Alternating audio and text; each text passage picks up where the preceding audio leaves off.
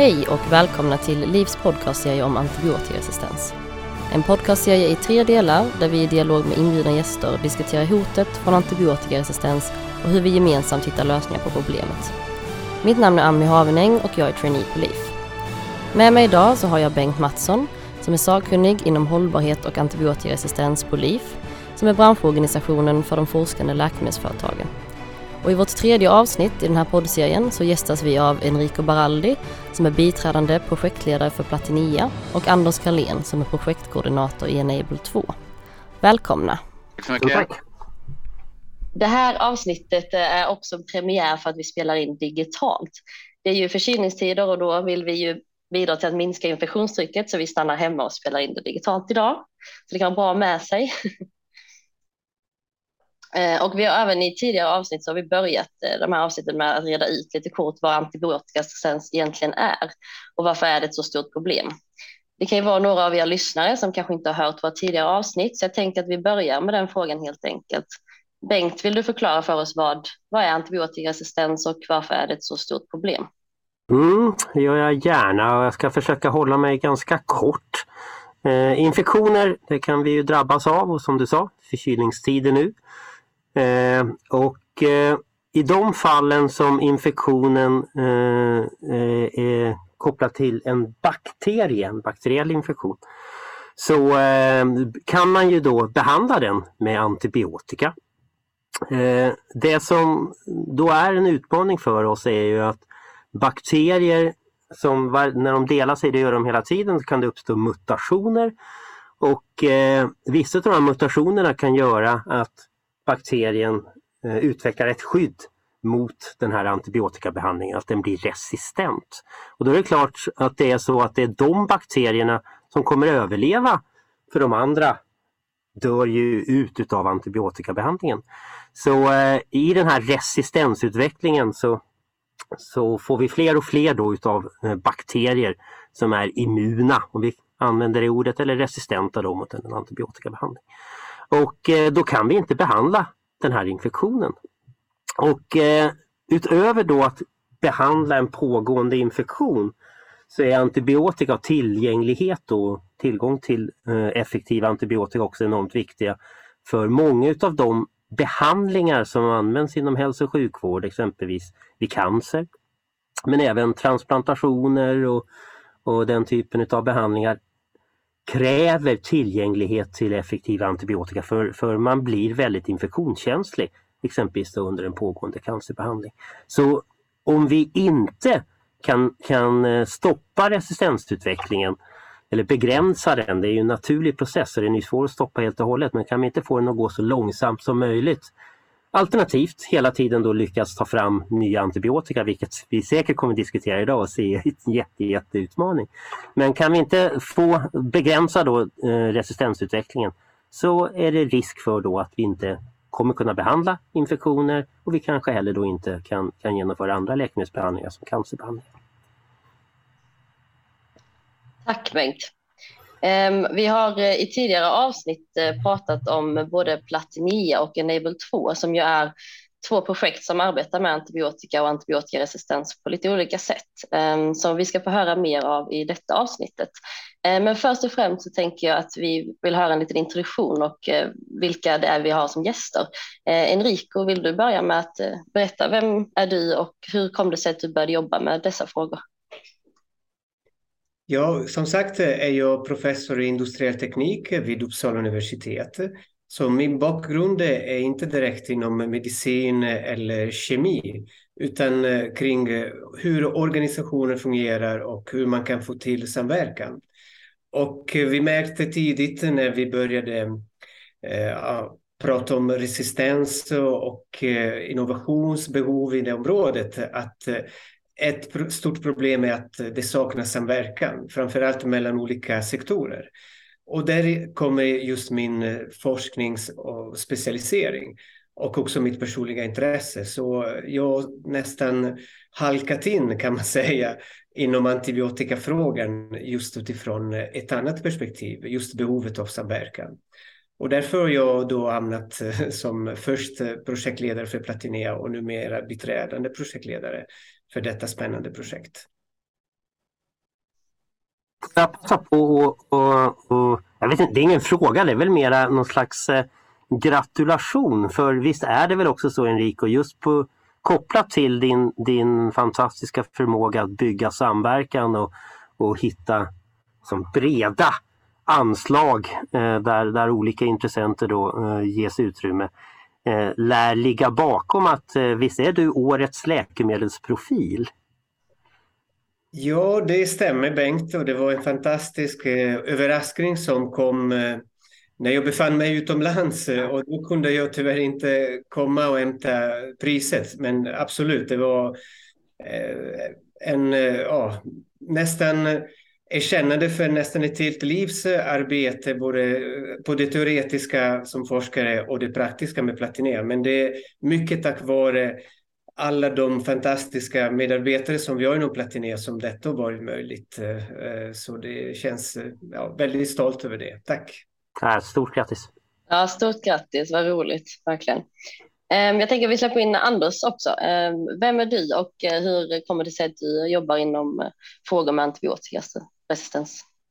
Ja, eh, mitt namn är Anders Karlén och jag är professor här i datorbaserad läkemedelsdesign vid Uppsala universitet. Och anledningen till att jag jobbar i här området är att vi, jag tror år 2000 fick vi ett ganska stort anslag eh, att jobba med eh, tidig läkemedelsutveckling mot tuberkulos.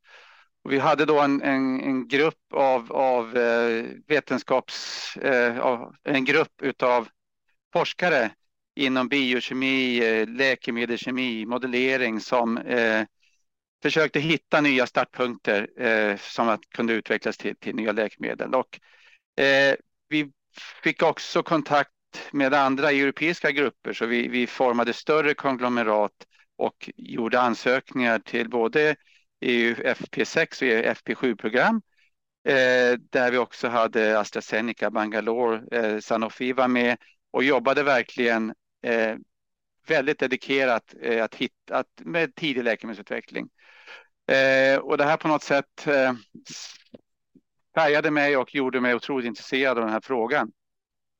Och när de här, de här stora projekten var slut så började vi titta också här inom Uppsala universitet. Vi började se vad kan vi bilda för, för grupp runt den här frågan vid Uppsala universitet? Vi har ju väldigt mycket läkemedelsutvecklingskompetens, både, både inom farmaceutiska fakulteten och på vetenskapsområdet.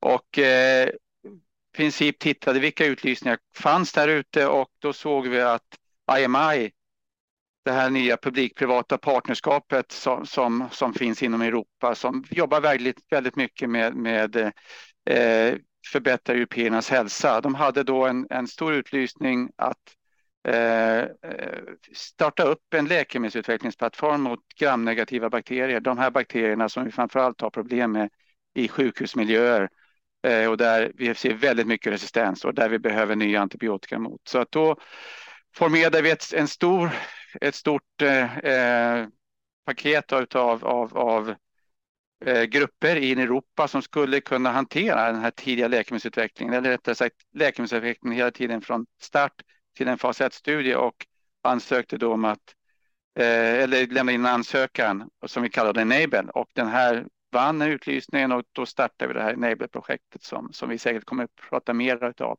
om.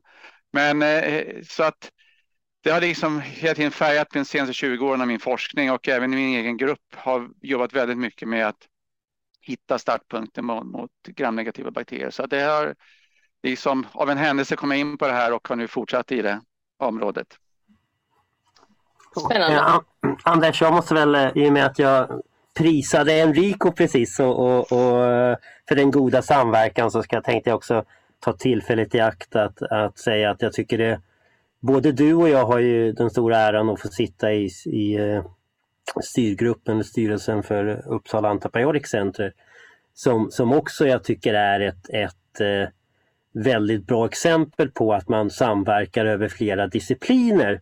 Även om vi där då så att säga är mer begränsade till den akademiska eh, miljön förvisso. Platinia är ju bredare men, men ändå att, att UAC, Uppsala Antibiotic Center, är ett utav de eh, centrumbildningar då i, på, på olika, olika universitet runt om i Sverige där, där man verkligen försöker adressera antibiotikaresistensutmaningen på något vis ur, ur, ja, ur en lång rad olika så att säga, perspektiv. Så, så eh, det, det, jag tycker båda, båda ni är väldigt bra exempel på vikten utav att man adresserar den här frågan väldigt, väldigt brett. Ja, ja absolut och det är ju någonting som vi trycker mycket på också att det, det är liksom inte en lösning på det här problemet utan vi behöver många olika typer av lösningar och att vi måste jobba tillsammans. Eh, Enrico, du, du berättade att eh, samverkan var någonting som var ett intresse för dig och en, också någonting som eh, Platinia gör ett väldigt bra exempel på. Vill du beskriva lite mer, vilka är det som ingår i Platinia och hur jobbar Platinia som en funktion? Ja, absolut. Eh, Platinia står för eh, plattform för innovation av existerande antibiotika. Jag, jag vill understryka just existerande antibiotika till skillnad till exempel från Enable 2 som handlar om nya eh, antibiotika som förhoppningsvis kommer att eh, lanseras i framtiden. Men eh, det som vi märkte när vi hade första mötet kring eh, just problematiken om äldre antibiotika är att eh, ofta man eh, bara glömmer att de här produkterna är fortfarande jätteviktiga. Eh, de är eh, i de flesta fall fortfarande effektiva i Norden i alla fall, därför att resistens har inte utvecklats så snabbt där uppe. Men man behöver då dels bevara dem på marknaden, dels se till att det inte uppstår brister, tillfälliga brister, och dels också förbättra hur de används.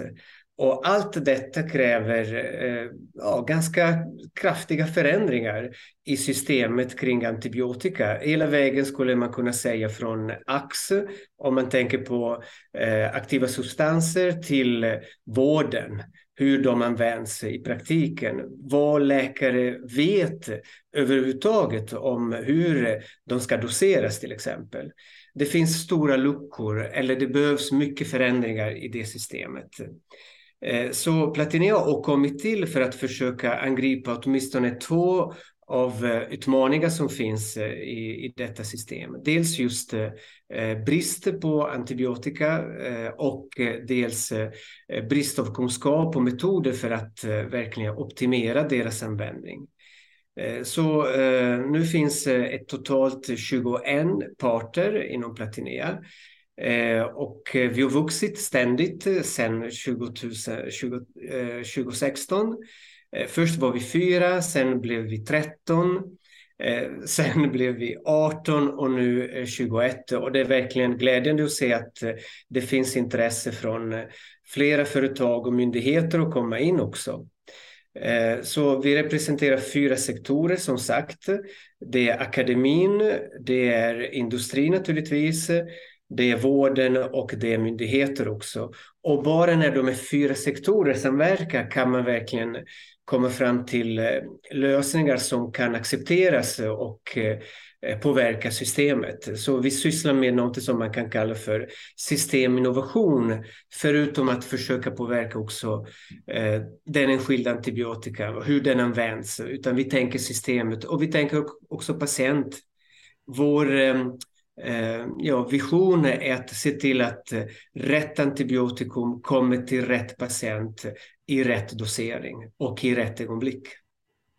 Enrico, får jag, får jag följa upp det direkt? För, för eh, det är ju, jag tycker bakgrunden eller hur initiativet togs från början också är, är lite intressant. Och, och, det är klart att, att det är inte så lite stolthet heller från, från Livs sida att ett av våra medlemsföretag, det som idag då är Beatrice, som väl på den tiden då eh, eh, gick under namnet Meda, eh, var en del av så att säga, initiativtagarna i, ett, en, i samverkan direkt då med universitetet, Uppsala universitet, för att, för att liksom lägga, lägga grunden till Platinea. Vad var frågan? Ursäkta. Nej, men det är väl mer att, att det är ingen direkt fråga utan mer att jag tyckte det är ett spännande sätt som, som Uppsala universitet hade då den här liksom innovationsdagarna där, där eh, med Meda på den tiden som är Beatrice idag då, då eh, på något vis, eh, eh, ja man, man pratade ihop sig om problem, försökte identifiera problem som behövde lösas som sen då blev en ansökan och sen blev Platinea. Exakt. Ja, det var så att um, under en så kallad AIM Day, där akademin, Uppsala universitet, öppnar upp sig för att ta emot ja, viktiga, ibland känsliga frågor från industri eller också myndigheter. Eh, då kom det två specifika frågor som gällde just eh, äldre antibiotika. Eh, hur kan man samverka för att och förbättra dem och hur kan man komma närmare vården för att förstå vilka behov finns där? Och då upptäckte man att eh, gud, dessa är väldigt svåra frågor. Det finns inga lösningar för det. Och då skapades ehm, en mindre konstellation bestående av eh, mig själv från Uppsala universitet, representanter för eh, MEDA som det hette då. Och snabbt kom också Akademiska sjukhuset in och sen också Linköping universitet. Och då kunde vi koppla oss upp till Vinnovas program som hette då Utmaningsdriven innovation. Och just eh, för att eh, ja, adressera den här utmaningen med bristande tillgänglighet och eh, eh icke-optimal användning av antibiotika som eh, vi kunde eh, skapa den här plattformen. Och Vinnova har varit med från början också.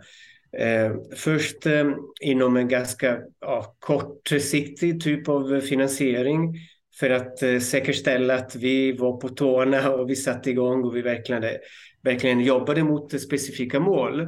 Eh, men så småningom mot en mer långsiktig finansiering. Så nu ingår vi i något som heter innovationsmiljö för precisionshälsa. Eh, och det är också med precisionen, det är en väldigt viktig aspekt till användning av antibiotika.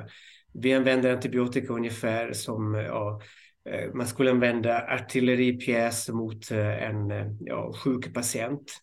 Så man behöver bli mer precis med dosering och rätt antibiotikum ifrån en palett där man kan välja många olika. Ja, tusen tack. Ja, tack Enrico, det är verkligen väldigt spännande och jag vet att LIF är också en del av Platinia och eh, sitter med i det arbetet. Ehm, därför vet jag ju också att ni har tagit fram någonting som ni kallar för tio prioriterade åtgärder. Vad är, vad är tanken med dem framåt och har ni gjort några framsteg så rent konkret som man kan lyfta? Eh, jo, det, det, har varit först och främst en väldigt eh, intressant, stimulerande, spännande process att eh, identifiera tio stycken åtgärder mot eh, eh bristande tillgänglighet. Vilket är ett problem som drabbar Sverige mer än vad man skulle kunna tänka sig.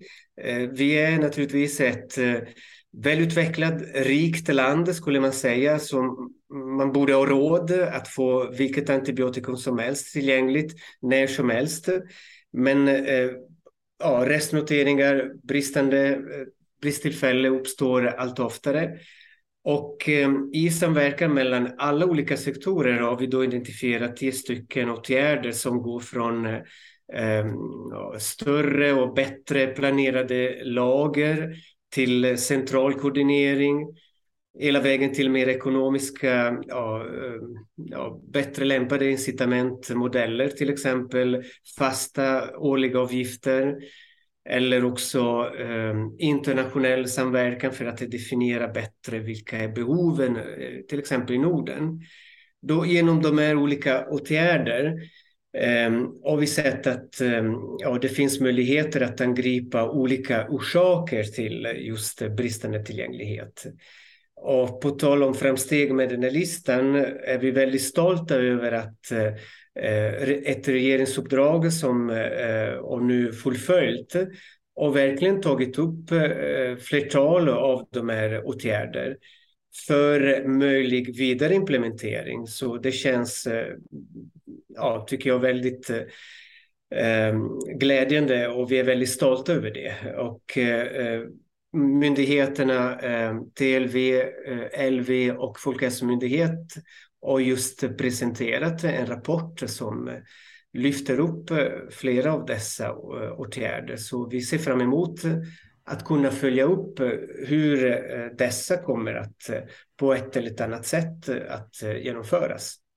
Och, och Enrico, jag ska inte sitta här och märka ord men jag vill bara bara dubbelkolla när du säger fasta årliga avgifter så är det möjligtvis att du menar fasta årliga ersättningar till... Ja. Eh, så, så, eh, för det handlar ju om på något sätt att, att eh, frikoppla eller koppla ifrån den ersättning som, som läkemedelsföretagen då får som vanligtvis bygger på försåld dos. Att man kopplar det bort från försåld dos och hittar ett annat sätt så att man inte driver användningen i onödan. Absolut, det är någon form av delinked eh, årlig fast garanterad ersättning kan man kalla det. Absolut. Exakt.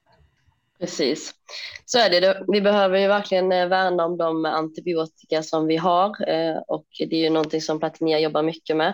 Men vi behöver ju även få ut eh, nya antibiotika på marknaden och där är ju bland annat nya ersättningsmodeller av stor vikt. Ehm, Anders, du nämnde Enable innan som ett projekt för nya antibiotika och jag vet att ur Enable har nu Enable 2 startats. Vill du berätta lite mer om om historien bakom detta och vad är eh, Enable 2?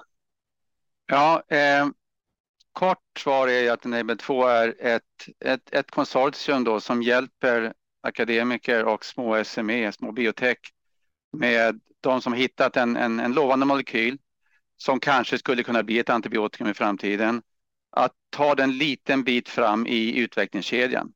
Eh, att hjälpa till då med experiment, med de experiment och de resurser som krävs, liksom den kompetens som krävs för att föra molekylen. Vi kallar det framtiden lead, lead status och det är egentligen där man har visat att det finns en potential och man har visat att den här molekylen kan bota infektion i, i, i djur. Då.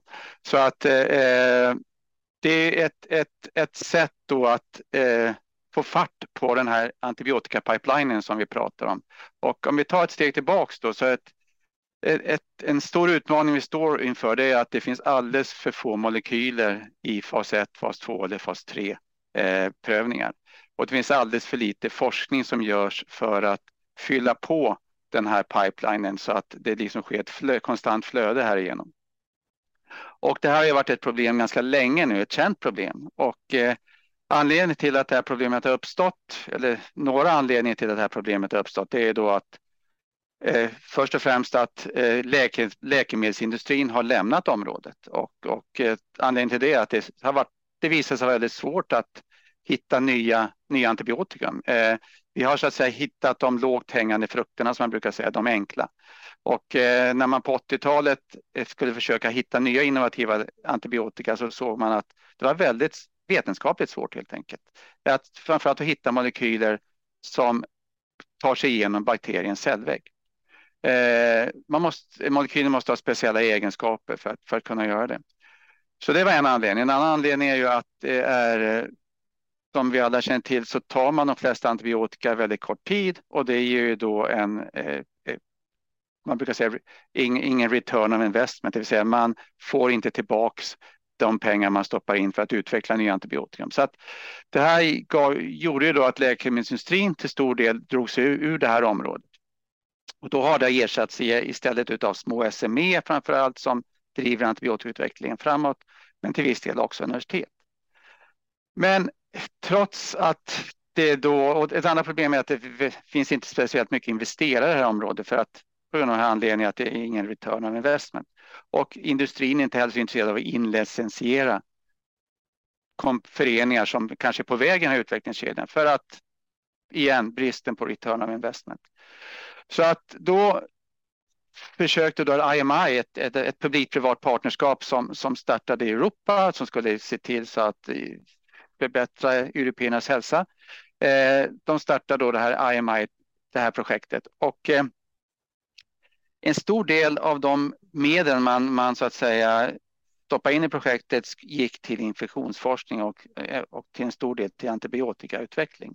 Och i en utlysning då 2014 så var utlysningen att man skulle sätta upp en antibiotikautvecklingsplattform across, över Europa och eh, förse den plattformen med den kompetens och de tekniker som krävs för att ta en substans från tidigt stadium hela vägen till en fas 1-studie, en genomförd fas 1-studie. Och eh, jag koordinerar då det här projektet som kallas Enable och eh, som då har pågått mellan 2014 20, till 2021 då det avslutades. Eh, vi hade en väldigt stor budget och vi hade då, det var GSK och Sanofi som var framförallt de stora privata partnerserna här, det här är ett publik-privat partnerskap. Och eh, så att eh, här jobbar vi då mycket, väldigt mycket med att hjälpa då Akademi och SME att ta substanser hela vägen, eller så långt det kom. För att är du, jobbar du, har hittat en molekyl som har lovande egenskaper, så det problem du står inför som, som akademiker, litet bolag, det är att vad ska jag göra näst? Vart, vilka, var ska jag hitta pengar att, att, att utveckla den här substansen?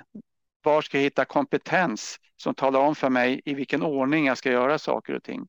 Och hur ska jag så att säga få veta, hur vet jag om det här är, är, ser ut att vara lovande? Så att vad Enable gjorde var att vi hade då en öppen utlysning under fem år där Akademi och SME fick skicka in sina, de projekt man hade.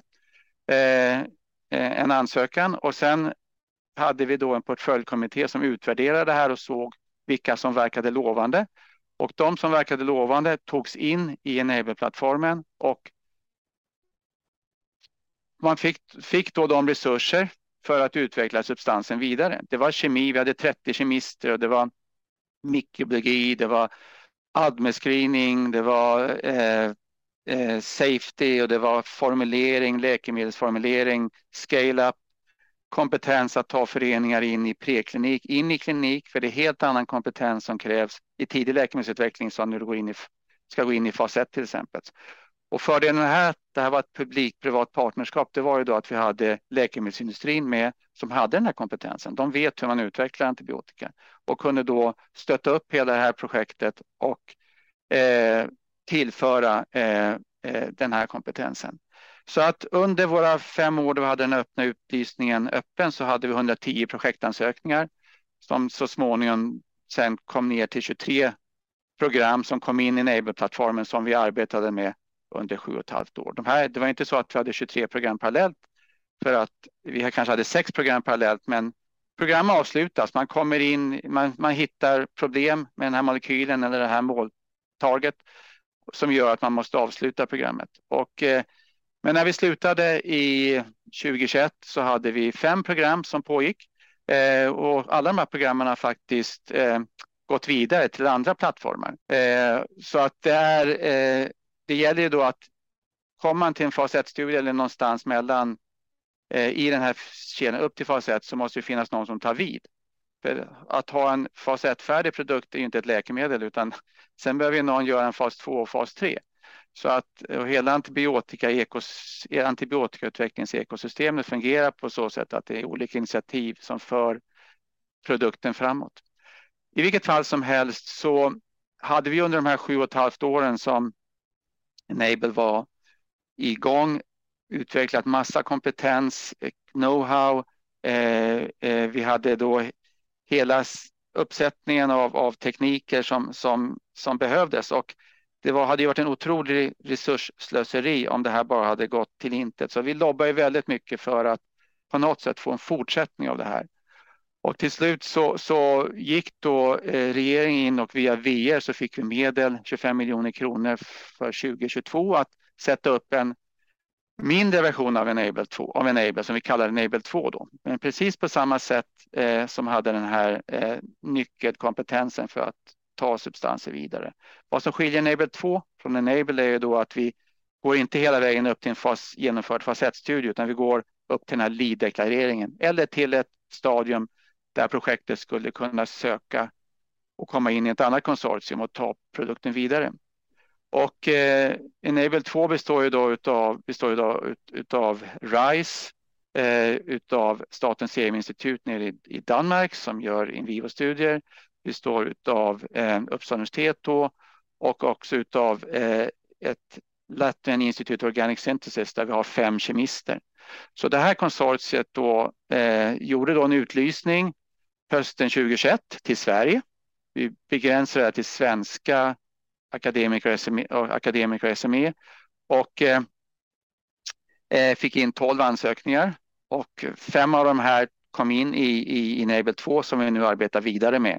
Och eh, jag skulle också säga att för att det här skulle lyckas så har Vinnova varit en eh, otroligt värdefull del för de hjälper då de småbolag in med, med eh, stöd.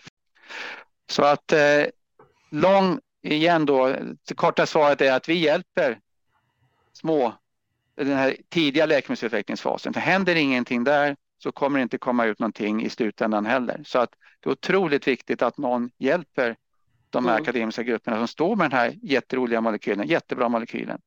För det är ju inte läkemedlet.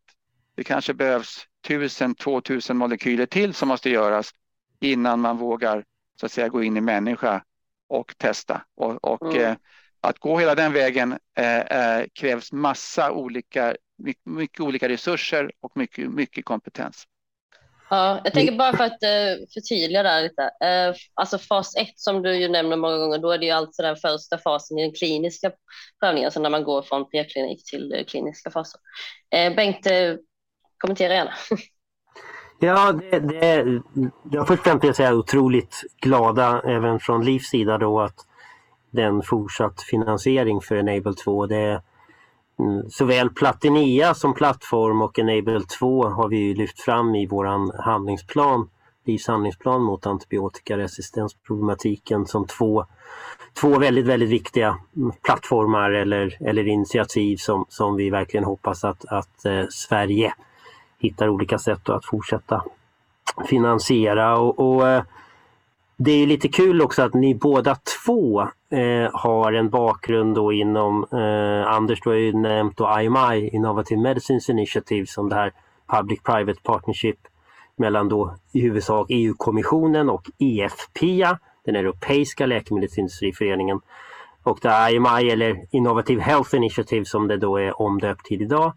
Eh, där ni båda två då eh, var väl delaktiga inom det som eh, det liksom breda anslaget New Drugs for Bad Drugs. Där Enable var, var en del och där du Enrico eh, tittade, eh, jobbade med det som då hette Drive AB. Som väl, om man liksom bygger lite grann på vad Anders sa, det här med hans roll då i den här pipeline koordinerare som vi brukar kalla det, ta produkterna eller ta, ta, ta eh, kandidaterna en bit på den här utvecklingsresan. Men sen då förr eller senare när det ska in då i en fas 2, en fas 3 och till syvende och sist till och med ut på en marknad där vi då inte har en marknadsmodell som fungerar så, så var ju du en inom ramen då för Drive AB eh, väldigt aktiv i att identifiera olika eh, ja, det vi då brukar kalla pull incitament som vi har nämnt tidigare i den här poddserien. Då, då. Vikten utav att egentligen, och det är väl där, det måste finnas någon form av finansiering hela vägen från grundforskning via då ett Enable 2, via olika delar när man kommer in i klinik och sen någon form av ersättningsmodeller eh, som, som säkerställer att, att, att investerare och även bolag då är intresserade av att, att jobba med produkterna hela vägen ut till marknaden. Så ni har varit två, två väldigt viktiga spelare i hela det här ekosystemet. Allt från så att säga push till pull. Mm, verkligen. Um, och precis som du säger Bengt så behöver man ju allt från att hitta nya molekyler hela vägen till uh, marknaden och sånt. Är det till en fråga till er eh, kanske allihopa då. Var finns det någon, något hål kvar i den här eh, resan om vi säger från att hitta en molekyl till att egentligen läkemedlet når en patient som, som du skulle behöva något, eh, till exempel något nytt projekt eller initiativ. En tanke som jag har, har är ju just kring kliniska prövningar. Där känns det som att det finns många utmaningar. Finns det något projekt eller vad är era tankar? Jag kan, ju, jag kan förvisso börja. Eh, ni har hört, eh, har ni lyssnat på podden, den här poddserien tidigare så, så jag tror det var i avsnitt två pratade vi bland annat om utmaningarna med att genomföra kliniska prövningar. Det är allt annat än, än enkelt när vi pratar den här typen utav, utav eh, läkemedel. Eh, vi har ju också flera gånger naturligtvis pratat om behovet utav, utav det vi då kallar pull-incitament, det vill säga någon form av, av helt annorlunda eh, ersättningsmodell ute på marknaden. Eh, och, och eh, Som då, precis som Enrico pratade om tidigare, är delinkt som vi säger på engelska då, eller en frikopplat Ersättningen är frikopplad då från försåld dos. Och eh, personligen så, så, så tycker jag ju att det finns väldigt mycket kvar eh, som behöver komma på plats behöver komma på plats för att den här typen av pull-incitament verkligen ska, ska eh, komma in i komma och bli fungerande och verkligen vara den stimulans som såväl investerare som, som eh, större läkemedelsbolagen behöver för att, att eh, verkligen kunna, kunna agera aktivt på, på, inom antibiotikaområdet. Men Enrico, Anders, fyll gärna på. Ja, jag kan fylla på lite grann kring eh, just behovet av så kallade pull-mekanismer eh, som då gäller eh, framför allt eh, så kallade market entry-mekanismer, det vill säga speciella typer av betalningar som kommer när man har fått väl en molekyl godkänd för marknadsföring. Ehm, där finns nuvarande ett par mekanismer kan man säga. Där det ena är ju från Sverige. Ehm, det är en pilotmodell som Folkhälsomyndigheten har lanserat och använt under de senaste två åren. Men det gällde produkter som var mer eller mindre redan godkända i andra marknader. Sen eh, i eh, Storbritannien har eh, deras motsvarighet, National Health System, lanserat en modell som fungerar precis som en prenumeration. Eh, och där gällde det ja, någorlunda nyare molekyler. Ehm, det kunde ha sträckts också till molekyler i fas 3, men de valde i alla fall produkter som var redan färdiga. Eh, det skulle bli 3,1 miljarder på tio års perspektiv. Ehm, och eh, det kan bli då intressant och attraktivt vad gäller förbättring av lönsamheten för eh, de här produkterna även när man håller på med tidiga faser av utveckling. Eh, så vi behöver helt enkelt övertyga flera länder att göra som Storbritannien. Men vi är inte än där. Och EU kanske kan ta vissa steg där. Men eh, det behövs eh, ja, komma till en gemensam synpunkt om detta. Vi kan väl bara lägga till där att eh, eh den här typen utav utav eh, pull-incitament. Dels har vi då Pasteur Act i USA som är en sån, någon form av modell där ett, ett land då på något vis ger en stor ersättning när man eh, skulle placera en produkt, eh, eh, har kommit igenom utvecklingsfasen och placera den på marknaden. Eh, och sen så eh, har ju vi, än en gång då i de tidigare avsnitten av podden, ofta lyft upp eh, en modell då som den europeiska läkemedelsindustrin och LIF eh, ser som, som ett eh, väldigt, väldigt starkt så kallat poolinncitament och det som är TEE, e, Transferable Exclusivity Extension, Eh, Eh, och eh, det, det, det förs diskussioner om den här typen av modeller då inom ramen för den eh, revision som på, eller revidering som pågår av den europeiska läkemedelslagstiftningen. Så, så eh, vi kommer säkert få höra väldigt mycket mer under, under nästa år vad, vad någonstans den Europeiska kommissionen eh, väljer då att eh, EU-kommissionen väljer att, att lägga förslag men också se hur Pasteur Act eventuellt då kommer eh, på plats i USA. Anders, har du några kommentarer?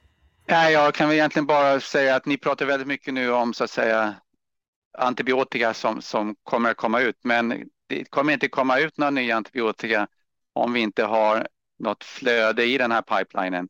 Och eh, eh man kan ju bara titta på hur det ser ut när WHO eh, tittar på det här och 20, deras senaste rapport från 2021 sa ju då att eh, Antalet antibiotika som ligger i fas 1, fas 2 eller fas 3 är 77 stycken, eh, varav 45 traditionella och 32 icke-traditionella.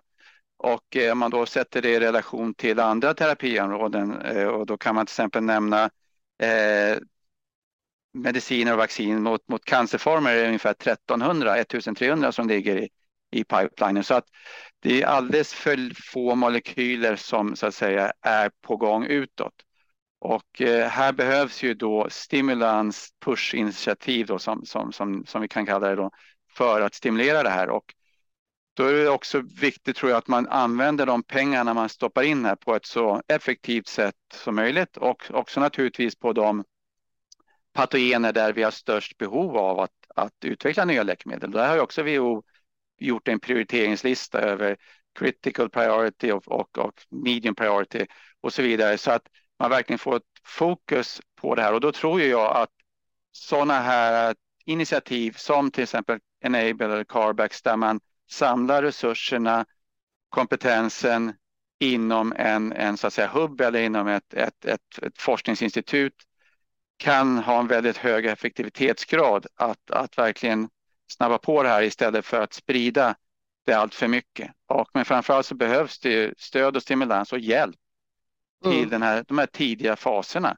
där eh, man som universitetsforskare har hittat någonting som kanske tar död på bakterien. Men vad, vad gör jag härnäst? Hur, hur, vad får jag pengar att göra nästa steg? Eh, det är en sak att jobba med, med grundforskning och en helt annan kompetens att jobba med läkemedelsutveckling. Och där, den kompetensen har vi ju oftast inte på universitetet utan här måste vi ha, ha någon som kan hjälpa till. Där. Och därför tror jag att sådana här eh, typ Enable Eh, kan spela en väldigt stor roll. Jag skulle vilja lägga till att eh, en sån struktur som Enable också den här förmågan att plocka förhoppningsvis rätt molekyl eller snabbt kicka ut dåliga molekyler. Så på det, på det sättet skulle man snabba på utvecklingen. Därför att det kommer inte att finnas kvar dåliga molekyler länge i, i pipelinen bara därför att eh, de här eh, utvecklare inte har eh, hittat rätt plats för att validera sina proof of concept eller sånt. Så det är en viktig dimension även den här med tiden för att eh, ja, förbättra lönsamheten. Det finns en liten eh, formel för finansiell analys som heter expected net present value och om du kan korta tider på utvecklingen då kan du få direkt en bättre lönsamhet. Ja, men det är väldigt viktigt vad du säger där Enrico och framförallt det här med att sortera bort molekyler som kanske inte har en, en så stor potential. Eh, jag tror också att finns det en sån här plattform, på något sätt måste vi locka tillbaks akademiker och andra också in i det här området. Och vet man att det finns en sån här plattform som kan hjälpa en att, att ta, ta molekylen framåt, om, den är, om, man, om man har hittat något intressant så kanske det också kan inspirera grupper att komma tillbaka till det här området och satsa på det här området. Att unga forskare som, som, som, som brinner för det här och, och eh, jag menar, att hitta de här, jag, jag, mycket av min forskning går ut på att hitta startpunkter. Var hittar jag den här molekylen som har de här egenskaperna som eh, vi eftersöker som kan bli någonting av i slutändan? Och det är inte lätt. Och det var det jag lite grann pratade om tidigare, att läkemedelsindustrin satsade stenhårt på det här på 80-talet med all modern teknik som fanns då, men det kom egentligen inte ut någonting av alla de, de försöken. Så att här måste vi alltså kraftsamla, eh, hitta de molekyler som, som och vad, vad, vad hittat, man kan skrina stora substansbibliotek kanske på bakterien är ett väldigt smart sätt att göra det. Men, men de substansbibliotek som finns inom läkemedelsindustrin till exempel, de är oftast framtagna mot alla andra terapiområden. Det kan vara CNS-sjukdomar eller, eller blod, högt blodtryck eller kolesterolsänkare de har inte de egenskaperna som eh, krävs för att ta sig in över en bakterie. Eh, de är oftast väldigt olika och så här krävs en ny, ny typ av kemi och, och, och nytt angreppssätt. Så att det finns väldigt mycket att göra i den här tidiga fasen. Mm. Nej, det är väldigt spännande och jag tycker det var intressant det du sa att, eh, att vi ska få inspirera eller engagera fler unga forskare in i det också. Att man fyller på även där, inte bara på molekyler men även på engagerade folk som jobbar med den här viktiga frågan. Ehm, vi, eh, I den här poddserien då, så har vi haft ett koncept av något någonting som vi kallar för vandrande frågor.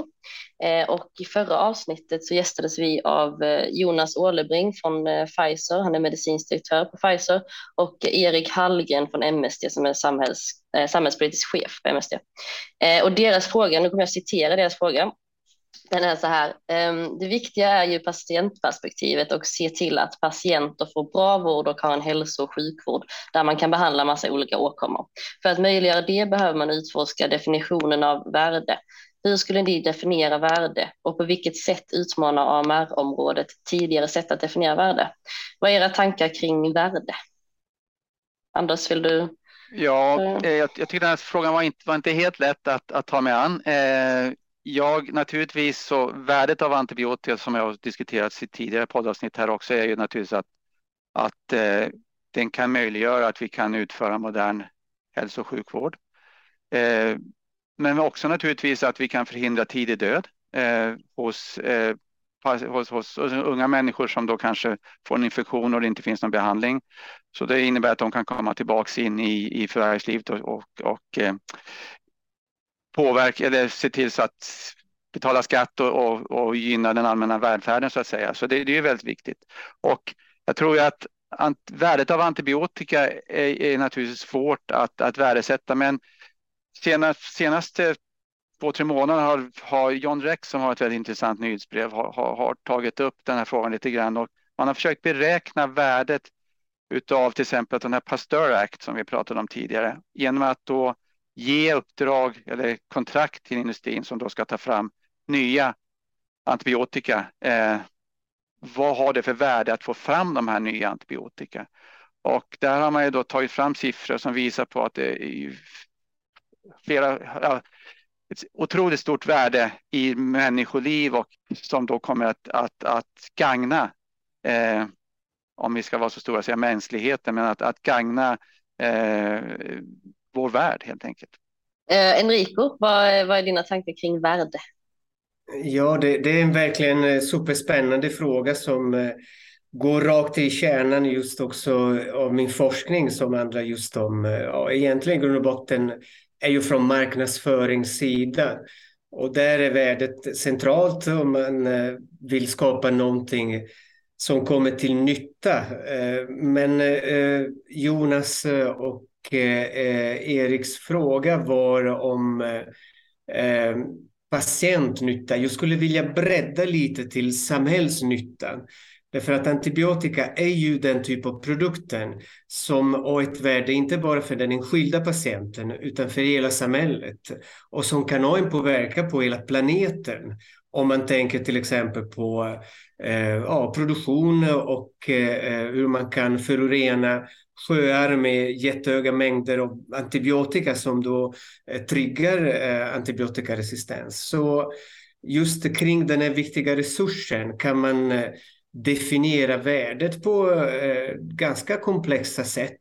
Och jag från mitt eh, teoretiska perspektiv skulle se värdet som eh, alla de här möjliga gränssnitt som eh, antibiotikum har med viktiga andra ja, intressenter, eh, användare, eh, men även producenter som alla påverkas eh, av eh, ju den här centrala resursen. Eh, och i grund och botten för en patient, eh, ett viktigt tecken på värde är att det ska finnas tillgängligt. Även bäst antibiotikum, om det inte är tillgängligt, det har inget värde i sig. Sen behöver den här underbara antibiotika eller ett jättegammalt antibiotikum kunna kopplas till rätt läkare som ska veta hur den ska användas. Vilket kräver då kanske att läkaren har väldigt bra eh, erfarenhet eller en bra diagnostikverktyg för att kunna använda antibiotikum på rätt sätt. Eller rätt algoritm för att eh, välja patient och antibiotikum kombination på rätt sätt. Så det värdet eh, är sådant som kräver eh, bra kombination med andra resurser också. I förhållande till läkare som ska veta hur de ska användas, i förhållande till producenter som ska producera antibiotikum på rätt sätt som inte ja, påverkar miljö och triggar resistens. Men sen blir det stora frågan, hur mäter vi detta värde? Och vissa saker kan du mäta ganska enkelt. Eh, ja, är det restnoterat? Ja, noll värde i den månad på det antibiotikum tyvärr. Och sen kommer den klassiska frågan, hur prissätter vi antibiotika?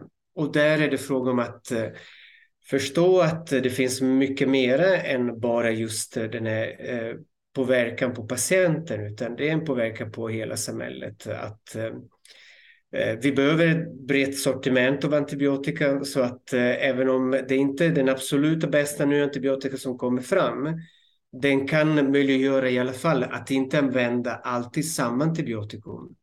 Och då går vi till eh, den nya eh, ja, modell för att värdesätta antibiotika som heter Steady Values. där bara faktum att, att ha ett nytt antibiotikum kan då bredda sortimentet. Ehm, och eh, det är också faktum att eh, du har möjligheten att använda ett antibiotikum i framtiden innebär att det är värdefullt och det kallas för just försäkringsvärde.